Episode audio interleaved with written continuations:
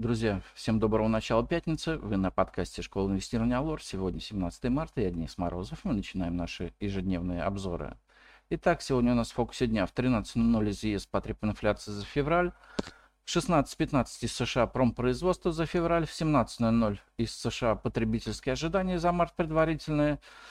И потребитель, потребительские инфляционные ожидания от Мичиганского университета за март а также в 17.00 из США индекс опережающих экономических индикаторов за февраль.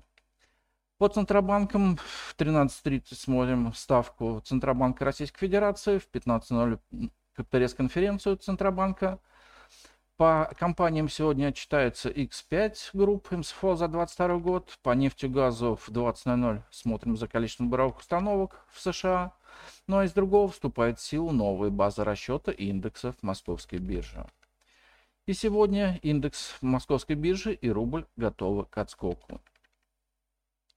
Ситуация на западных площадках начала улучшаться вчера во второй половине дня благодаря предпринятым ФРС и ЕЦБ мерам по спасению проблем банков и их вкладчиков. Им просто дали денег. Тем самым пожар залит деньгами и рисковые активы пошли в рост. Очень вероятно, что эти меры кардинальным образом проблемы не решат. Сегодня с утра нефть растет на 0,8% и стоит дороже 75 долларов. Котировкам черного золота просто необходимо прибавить хотя бы еще доллар-полтора, чтобы недавний пробой вниз поддержки 76 долларов стал ложным. Медведи стали более активно прикрывать шарты. Вчера довольно неожиданно одним из лучших среди восковидных акций стали Лукойл с Газпром нефтью, прибавившие около полутора процентов на довольно слабой нефти. Роснефти неплохо бы сегодня уйти в погоню за своими конкурентами, а заодно подать заявку на выход вверх из боковика последних дней. Из спекулятивных идей стоит обратить внимание на акции московской биржи.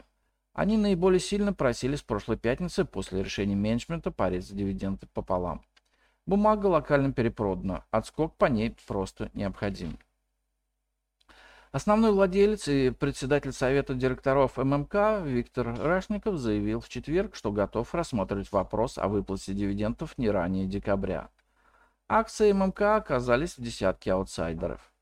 Считаем, что реакция рынка на заявление Рашникова была более эмоциональной, поскольку он и ранее говорил о намерении не распределять прибыль до окончания СВО. Пока другие черные металлурги также не горят желанием платить дивиденды. По доллару и рублю. Пара доллар-рубль вчера попробовала тестировать на прочность сопротивление 76,5. Сегодня с утра тест продолжается. Не видим причин для пробития этой преграды и дальнейшего обесценивания рубля. На следующей неделе рубль начнет получать более активную поддержку от налогового периода, что в совокупности с дорожающей нефтью будет поддерживать курс рубля. Банк России объявит сегодня решение по ключевой ставке.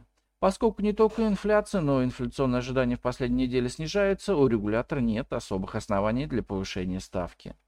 Скорее всего, он оставит ставку неизменной, но при этом сохранит довольно жесткую риторику.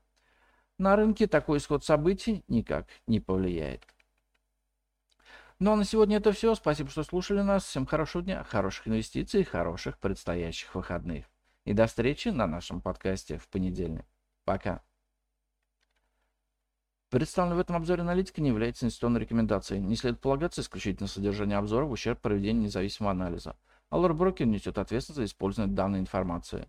Брокерские услуги предоставляются ООО Allure Plus на основе лицензии 077 04 827 103 выданной ФСФР России.